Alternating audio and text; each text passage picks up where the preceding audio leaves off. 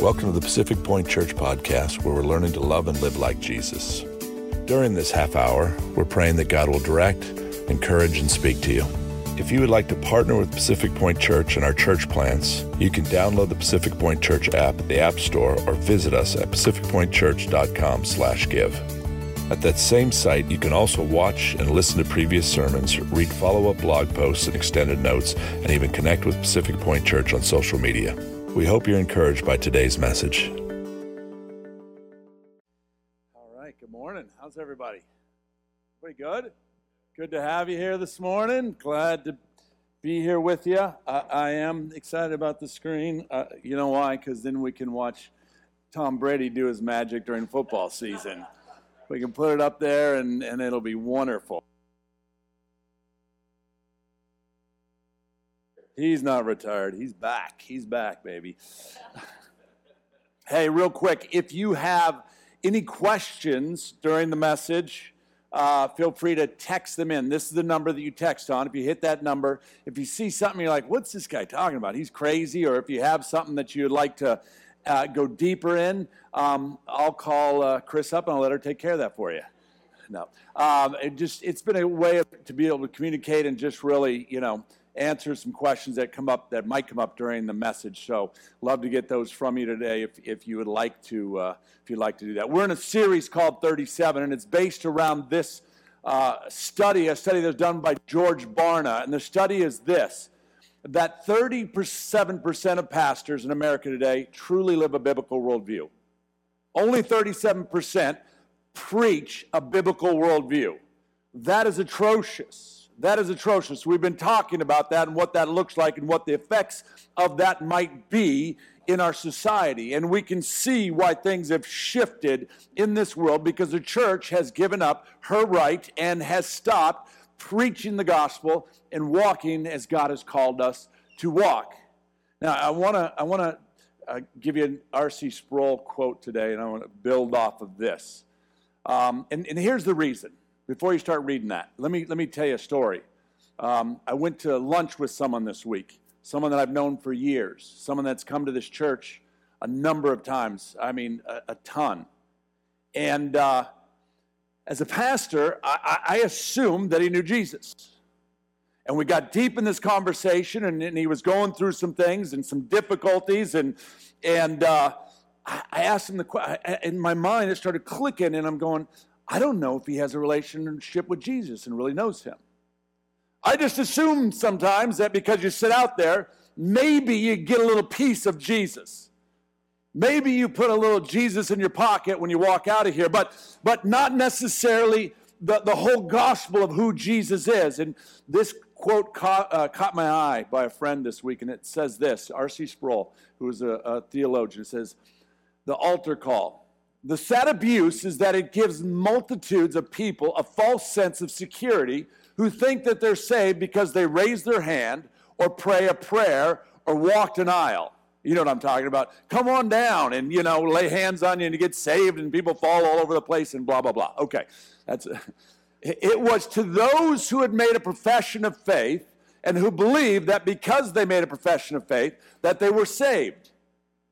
Now everybody who is saved is called to profess their faith. You're supposed to profess your faith. But Jesus warned again and again and again, many will come to me and on that last day say, "Lord, Lord, didn't I do this? Didn't I do that?" And he will say, "Depart from me, you workers of iniquity." I never knew you. That scares the hell out of me. He goes on and he says this You're not justified by the profession of faith. In other words, just words does not justify you. You're justified by the possession of your faith. And you can't manipulate that. Only the Holy Spirit can convert. Only the Holy Spirit can change your disposition of the souls of the regenerate that person who is dead in sin and, and trespasses. We can't force that. And when we do, we put people in everlasting peril when we give them a false sense of security.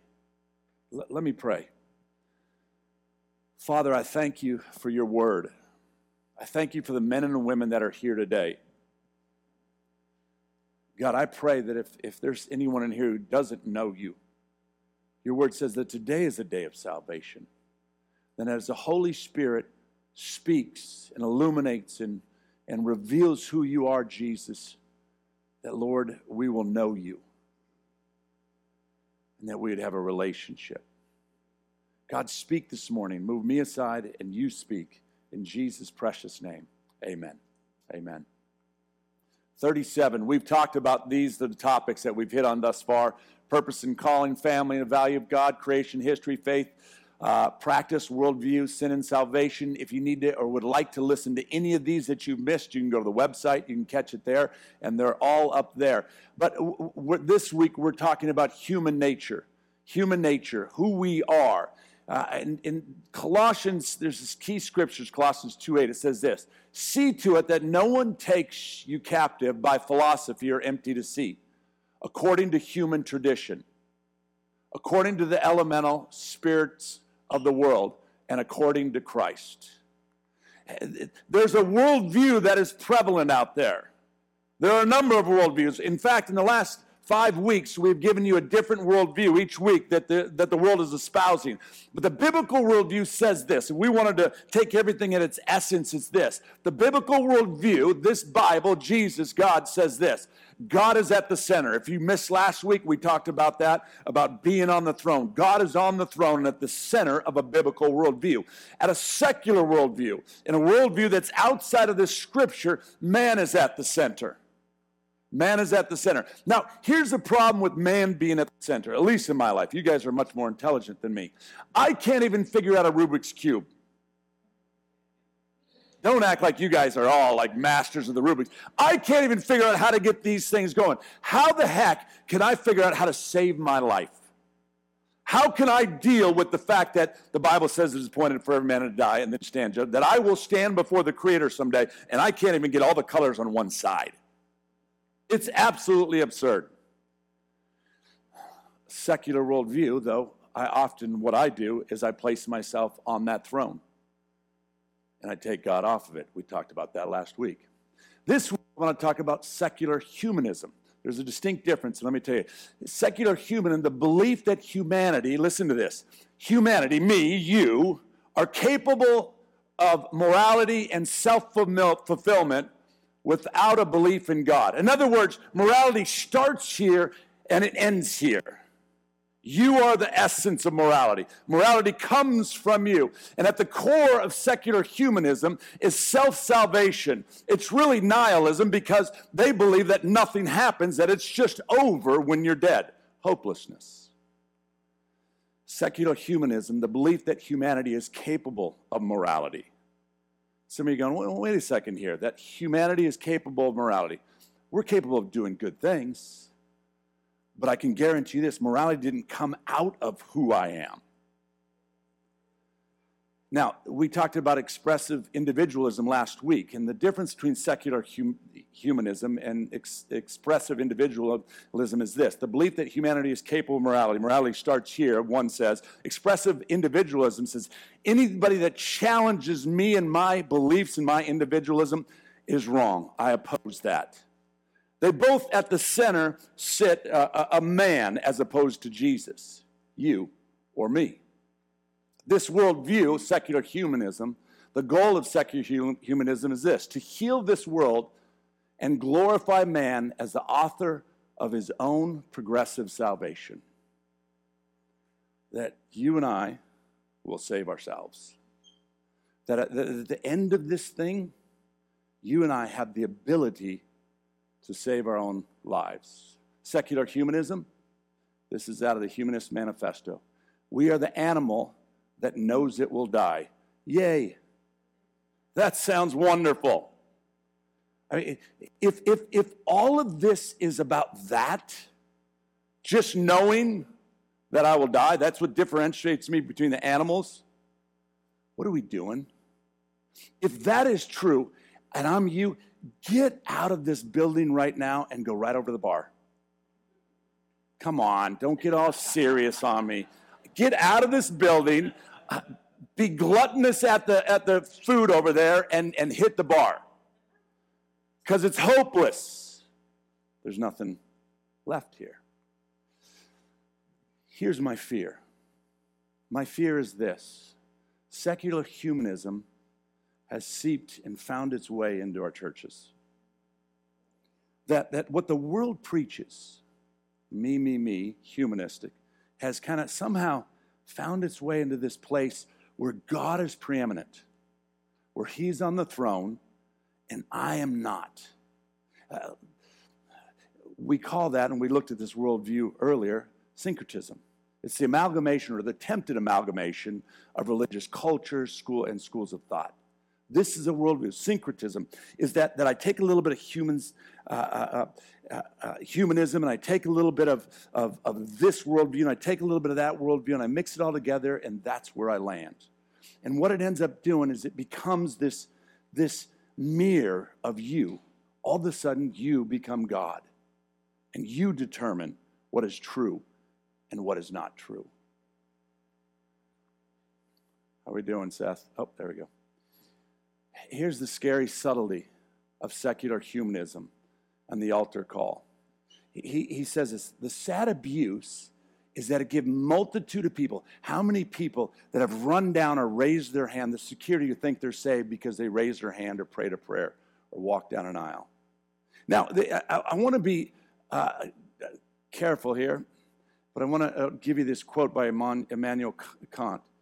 And he says this in his critique of pure reason Followers of Christ fall prey to the deceitfulness of philosophy of human tradition or be taken captive by forms of humanism based on romantic faith and the possibility of health, human self realization. This is a secular humanist who's saying this to Christians. This is is, is one who is, is laying it out for Christians and saying, like it is. But here's what I want you to see as this seeps into our churches, what does it look like? How does it, how does it manifest in our church? It looks like this secular humanism. Its goal is man's self redeemed and very little reference to help from God. It looks like an emotional decision without the power of the Holy Spirit and the conviction of sin. What it looks like is this it is church self help. You, you, know, seven points to a better life. Now, I'm all right with that. I want a better life. Five points to a greater marriage. Three points to better children. You know, take your, take your choice. And uh, let me be real clear I'm all right with that.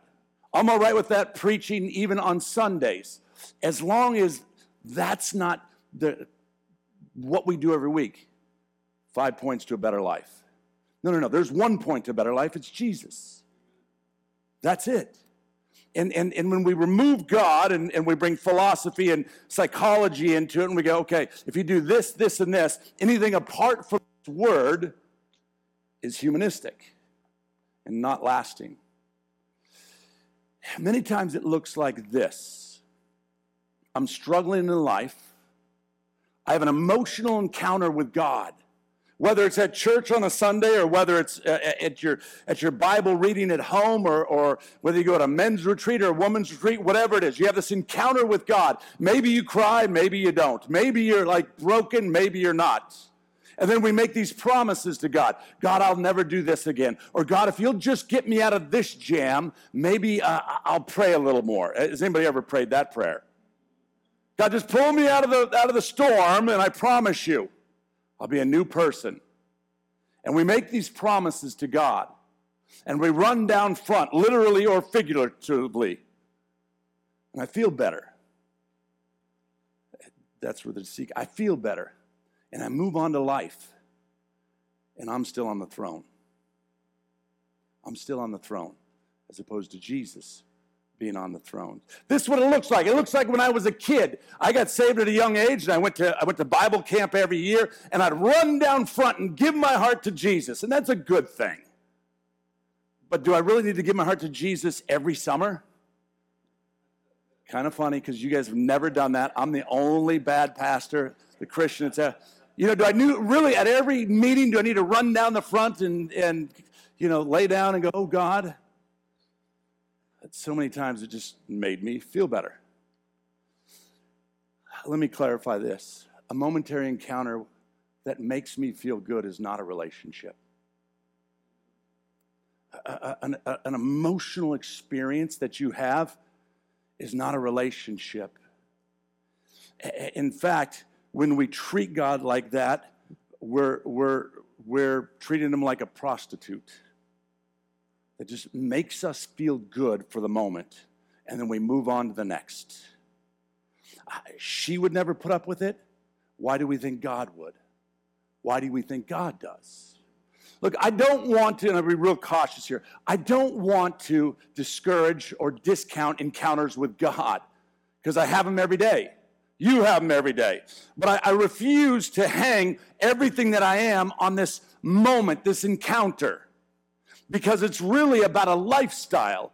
It's about living with Christ. It's about enc- encountering Him every single day in His Word. It's about encountering Him in, in, in worship. It's about encountering Him in the community of believers. It's about encountering Him when we go to Madison's. I didn't get invited, but when you went to Madison's birthday this week, I don't know why I said that. I'm so sorry. She had this big party. I'm sure she just forgot, but that's all right. When, when they, there was, there was, I'm sorry. There was, there was God happening in that place with the people there, with all the men and the women that you invited besides me that, that were there. It was, it was happening. God was right in the middle of it. Jesus right in the middle of it. So I don't want to discount encounters, but it's really about what happens when you walk away from the mountaintop. What happens when you come home? When I came home from the youth camp is when things got dicey because there she was again, the girlfriend. There he was again, my buddy that liked to drink and smoke. There they were again. My parents, oh no, that's not right. Encounters with God are, are, have to happen daily, regularly. It's not a mountaintop experience. The scripture says this it says, And when he comes, he will convict the world concerning sin and righteousness and judgment. John 16, 8. He will convict the world concerning sin, righteousness. What, what that scripture says is this the Holy Spirit opens up blind eyes. It allows you to see what you didn't see, you now see because of the Holy Spirit. What you've read 15 times that never made any sense to you, all of a sudden is illuminated and makes sense because God pulls the blinders off. The Holy Spirit opens your eyes. What didn't make sense about God the last 40 years all of a sudden makes sense because the Holy Spirit takes the blinders off your eyes. And then the Holy Spirit also does this He softens our hearts. He softens hard hearts. The Holy Spirit takes his heart that for 40 years said, No, I don't want you, God. No, I don't want you, God. No, I don't want you, God. No, I don't want you, God. The Holy Spirit comes, it illuminates. I can see now that God is the creator of heaven and earth, and that I can't save my own life, and that God is the answer to eternity. And all of a sudden, my heart starts to soften because of the work of the Holy Spirit, not because humanistic, secular humanistic, humanism that, that says, I am the end all, that says, I can save myself, that says, I can do anything outside of be born and die. The Holy Spirit does it. He says he convicts of sin, righteousness, and judgment. The Holy Spirit. Why is this so important? Why is it so important? And I've said this before, and I'm going to say it again because I do not want to stand before God someday. The Bible says it is appointed for a man to die. I said that and stand judgment, Hebrews. I don't want to stand before God and, and look him in the eye and him have told me, you didn't preach the gospel. And when you didn't preach the gospel, there were men and women who didn't hear the gospel. You know why I, I, this is so important to me? Because I was sitting at lunch with this man last week, and, and I'm fully, you know, in, in our pride, pride as a whatever we are, and my pride as a pastor, and thinking that I've pastored people well and that I, am clear, I, I, I, real, I walked away brokenhearted. And I literally told this man, I said, okay, I'm sending these scriptures. We're going to sit down and we're going to, we're going to, we're going to break down the gospel of Jesus. How, how do you people walk into a church and then slip out and their lives are never changed? because the gospel isn't preached. The Holy Spirit illuminates and opens our eyes. And he, he, he, he convicts on sin, righteousness, and judgment. Let, let's look at these real quick. And when he comes, he will convict the world concerning sin. He will convict the world concerning sin. The Holy Spirit reveal who we are. The Bible gives us great clarity on man and sin, that the Holy Spirit shows us who we are. The Holy Spirit gives us a picture of what we look like, the depravity of man. And the Bible gives us clarity on man and sin. It says this, in fact, on the depravity of man in Romans 3 9 through 18. It says this none is righteous. Now, hold on right there. It just said, no one, not one of you is righteous. Not one understands. No one seeks God. All have turned aside. Together they have become worthless. No one does good, not even one. Their throat is an open grave. They use their tongues to deceive. The venom of asps is under their lips. Their mouth is full of curses and bitterness. Their feet are swift to shed blood. In their paths are ruin and misery, and the way of peace they have not known. There is no fear of God before their eyes. That is a picture of man prior to Jesus. The depravity in human nature. See, but the influence of the Holy Spirit in, in an unsaved, person, someone who doesn't know Jesus in their life, will lead that person to the realization that he is guilty and that God is just and all sinners deserve the judgment. What, what, what did I just say there? The Holy Spirit gives you this revelation of who you really are apart from Jesus, which is a sinner. I know you don't like that. I don't like that. I think I'm a pretty good guy. I sinned once last week, and that makes me a sinner. Come on. I sinned once last 15 minutes ago. Okay, I sinned just now because I lied, okay? We're always in this wrestling. But the Holy Spirit reveals who I am, which is a sinner. And, and this, you know, this, this is heavy on us because we go, what do you mean I'm a sinner? Let me, let me show you. The nature of human and depravity, Jeremiah 17 9 says, The heart is deceitful above all things and desperately sick. Who can understand it? Titus 1 15 through 16. To the defiled and unbelieving, nothing is pure, but both their minds and their consciences are defiled. Ecclesiastes, that's supposed to be on the bottom line, sorry. Ecclesiastes 9 3. Also, the heart of the children of man are full of evil, and madness is in their hearts while they live and after they go to the dead. Romans 1 says this, and since they did not see fit to acknowledge God, God gave them up their debased mind to do what ought not be done, they were foolish. This is a few of, of hundreds of scriptures. If, if we just are honest with one another, and I, I talked about this the last couple weeks, if you were to just pull back your soul, if you move Jesus out of the way, think about what you were before knowing Jesus. Just, just open your soul and Jesus out of there what, what, are you, what are your real thoughts? What are your real desires? What is it that people never see that you think about?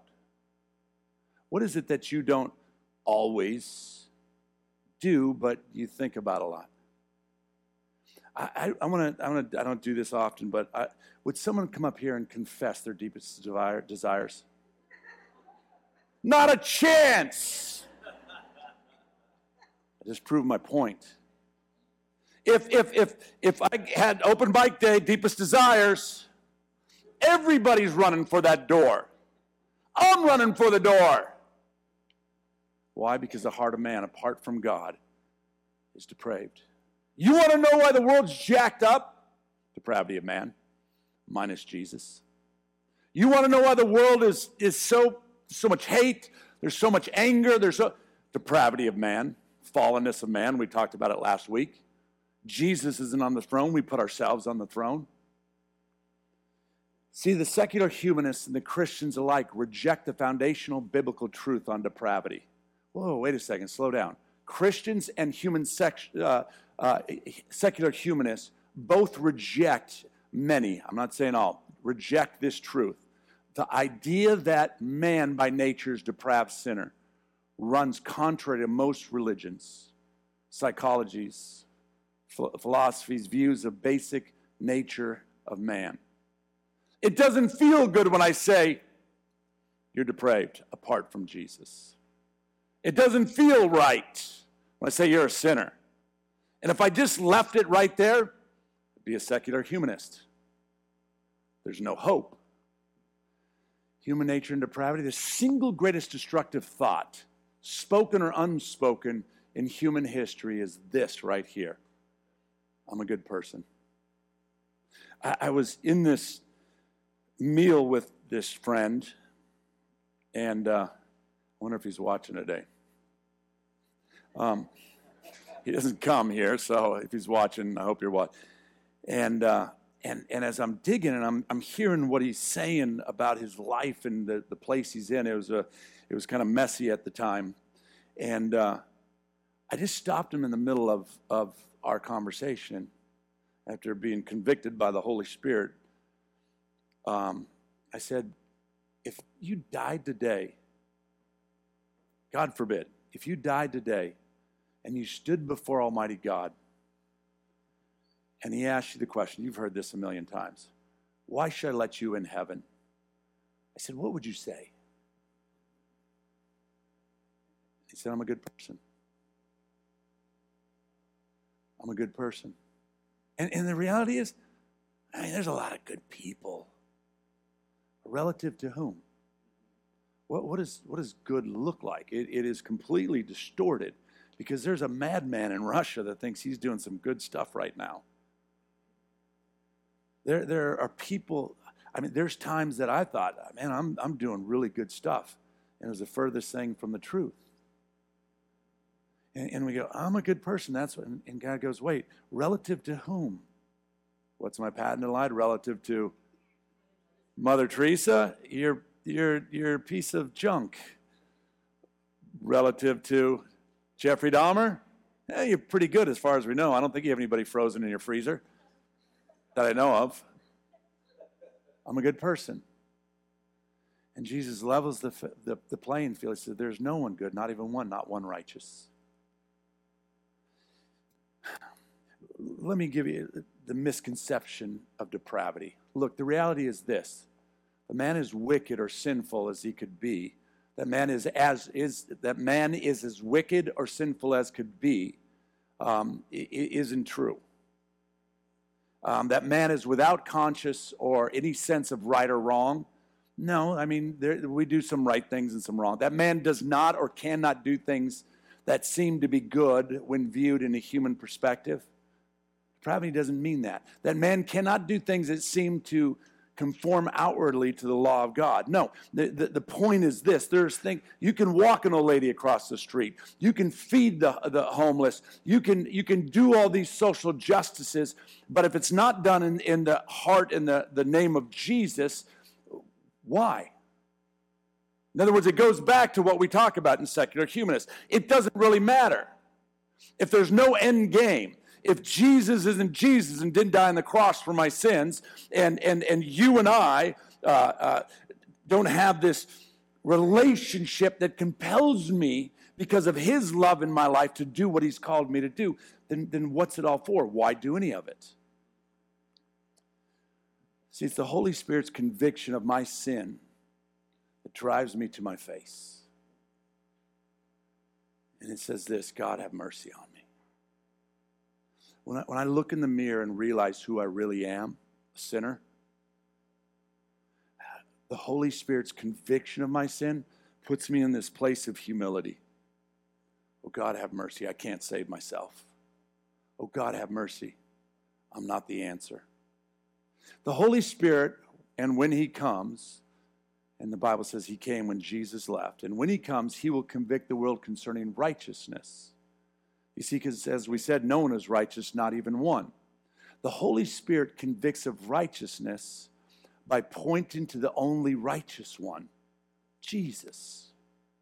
The Holy Spirit convicts me of righteousness when I say, oh, I'm a good guy. And he goes, No, only Jesus is good. And that Jesus that left said, It's good that I leave because I'm sending the Holy Spirit, John 15, 14, 15. He says, It's good that I leave. And that Holy Spirit lives in you and changes you. And you become a new creation in Christ Jesus. Then all of a sudden, that righteousness is on you through you and the Holy Spirit. His righteousness. The only one righteous is Jesus. The only one who is, is Jesus. And when he comes, he will convict the world concerning righteousness. We like to say that I'm good, you know, I'm good, me and Jesus. We got this thing going. Have you ever said, you know, you know, I talk to me, ah, me and Jesus have this thing. You ever said that or heard that? You know, we got our thing here. I'm a good person. You know, I help and volunteer. I don't cuss. I don't cuss anymore. I don't cuss any less. I don't drink anymore. Come on, that was guys are so serious this morning. Um, I don't cuss. I don't drink. I go to church twice a month, patent it twice a month, and I like to tip God. Now all of a sudden, now all of a sudden, I'm righteous.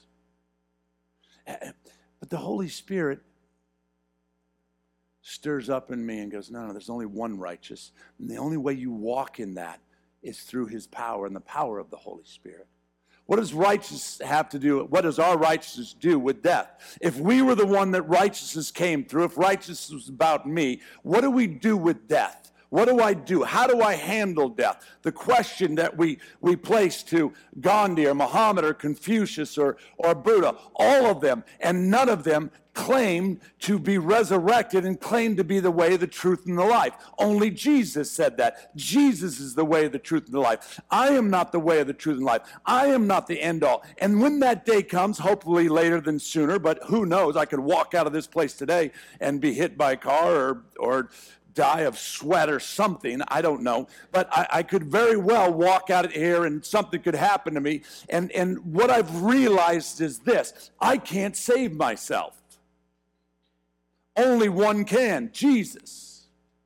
And it's only because of his righteousness. It's only because Jesus lived a perfect life that he didn't have a single sin, that he lived that perfect life, that he died on the cross, that my sins would be forgiven, that your sins would be forgiven, that you and I can engage in his righteousness and walk out of this place free no condemnation, no conviction. Every sin, that darkest sin that you're thinking about in your soul, that one that nobody knows about, the one that's hidden, that has never been found out, that one that is sitting just in there that brings angst and pain every single day, the Bible says this when you confess your sins to Jesus, He is faithful to save you and He's faithful to wash away those sins. Isaiah says, He takes your sins and throws them as far as the east is the west and remembers them no more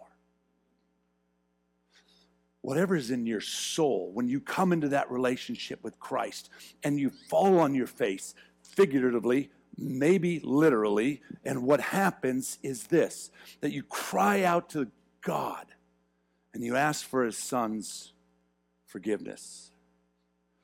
And when you cry out to the creator of heaven and earth and you ask for forgiveness, he says, the Bible says that he is faithful to forgive. Not one of those men can speak to that because they're all dead. And only one on the third day rose from the dead Jesus. What does our righteousness do with death? If righteousness is about me and the good works and the things, what do I do when I die? I have nothing to do with it, I can't control it. Only Jesus. Jesus alone is righteous. Jesus alone rose from the dead. Corinthians 5:21 says this, he made him who knew no sin to be sin on our behalf, so that we might become the righteousness of God in him. The Holy Spirit points to the righteous one, and it's Jesus. My only hope is Jesus. I, I say it just about every week. I say this. If I just got up here on a Sunday and after our great worship just stood right here and just said, Jesus, and then walked out the door, that should be enough. I don't have any other answers. I know I can't work hard enough. I know I can't give enough. I know I can't pray enough. I know I can't go to church enough. I don't have any answers. The simplicity is the beauty, is the complexity of the gospel, and the answer is Jesus. And when I stand before God someday and He says, Why do I let you into heaven, John? Because it's definitely not about that huge church you pastored. When He said, Come on, stay with me. That's funny stuff. I got, I'm bringing out my good stuff, and you guys aren't laughing. When I stand before God someday, and the Creator of heaven and earth asks me why I let you in, I say nothing but Jesus. And I fall on my face and I worship. I say, Jesus, Jesus, Jesus. It's the only answer. Confucius doesn't have it. Buddha doesn't have it. Muhammad doesn't have it. Secular humanism is a joke and doesn't have it. Only Jesus is the answer. That's all we got to preach. You know why we're encouraging you to do dinners at your house? One answer. What do you think it is? Jesus. From here on out, if I say one answer, you just, just go with Jesus. I'm telling you, you can't go wrong. It's the cheat sheet, Jesus. You know why we're having asking you to, to engage in, in dinners with others? Because Jesus shows up right in the middle of it. And we're sitting with these two men, these mechanics that, that work on our cars, and and I, I, didn't realize that. I mean, they're they're full on Jesus saved, and and we're talking, and and we're having in this this conversation about life and about Jesus and great things.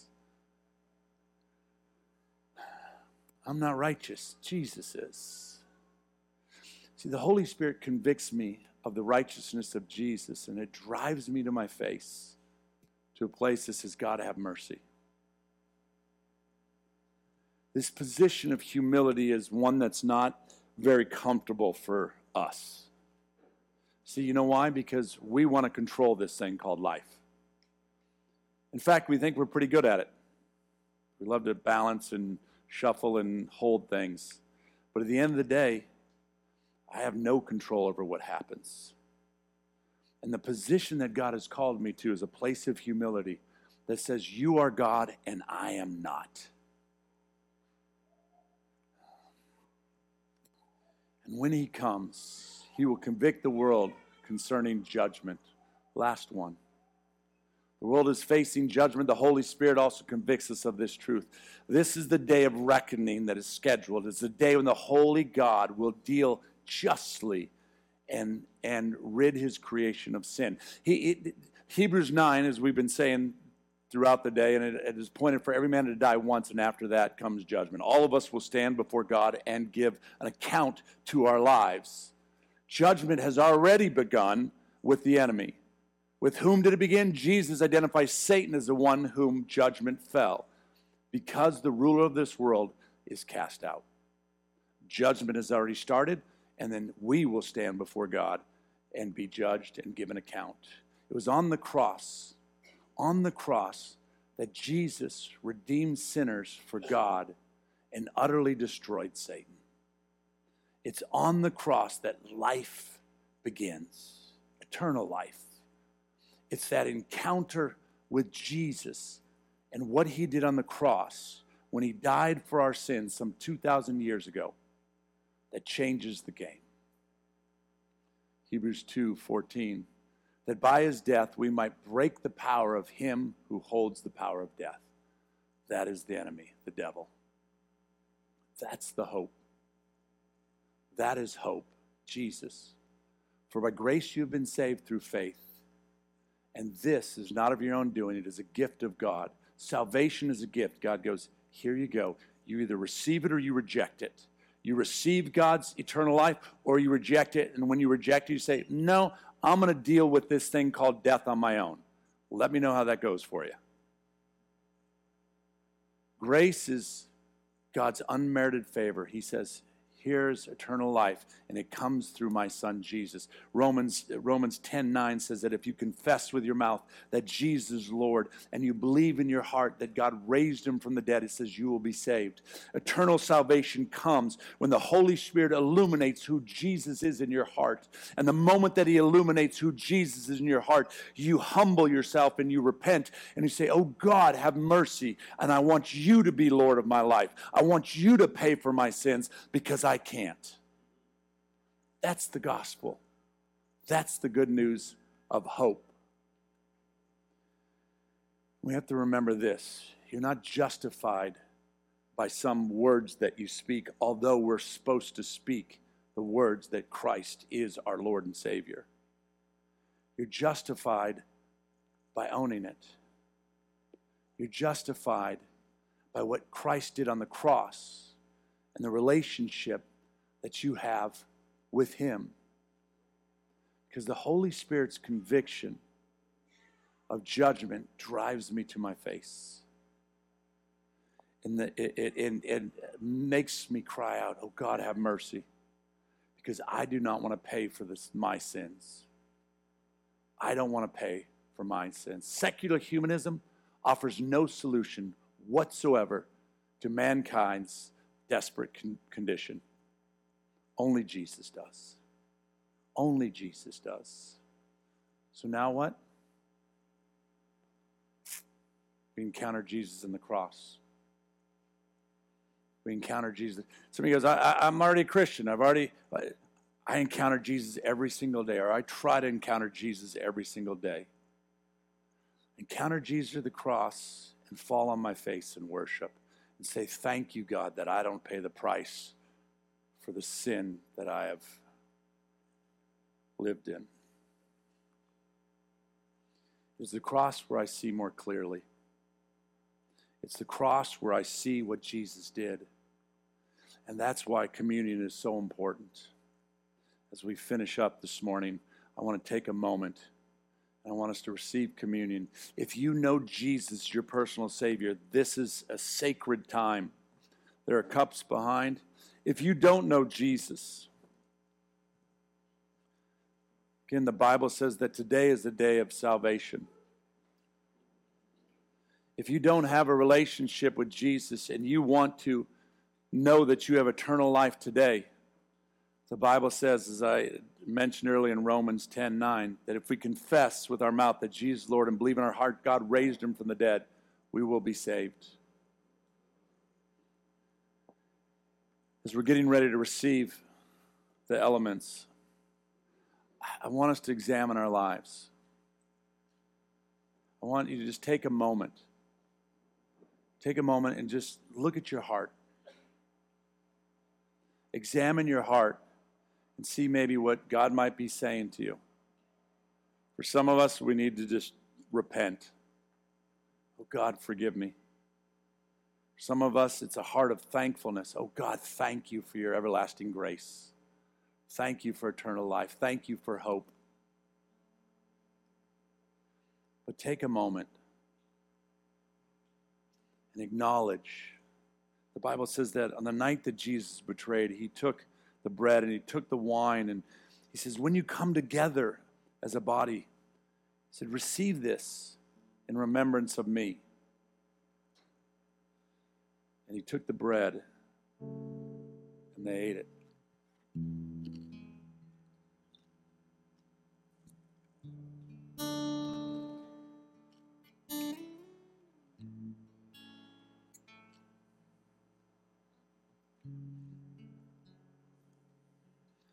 And it says that he took the wine that represented his blood. He says, when, when you come together as a family of believers, remember what my blood did, washing away your sins. Remember what the cross means in your life, that you might have everlasting life. Remember that, that, that there's no more condemnation, there's no more guilt, there's no more weights that you walk around with because of what I did on the cross. You don't have to walk around in condemnation. What you did 10 years ago and you repented for is gone. What you did last week and repented for is gone. You don't have to walk under that, but you walk in the freedom of my blood and what it means. And he said, When you drink this, remember that and walk out in the freedom of Christ Jesus. And they took the wine and they drank.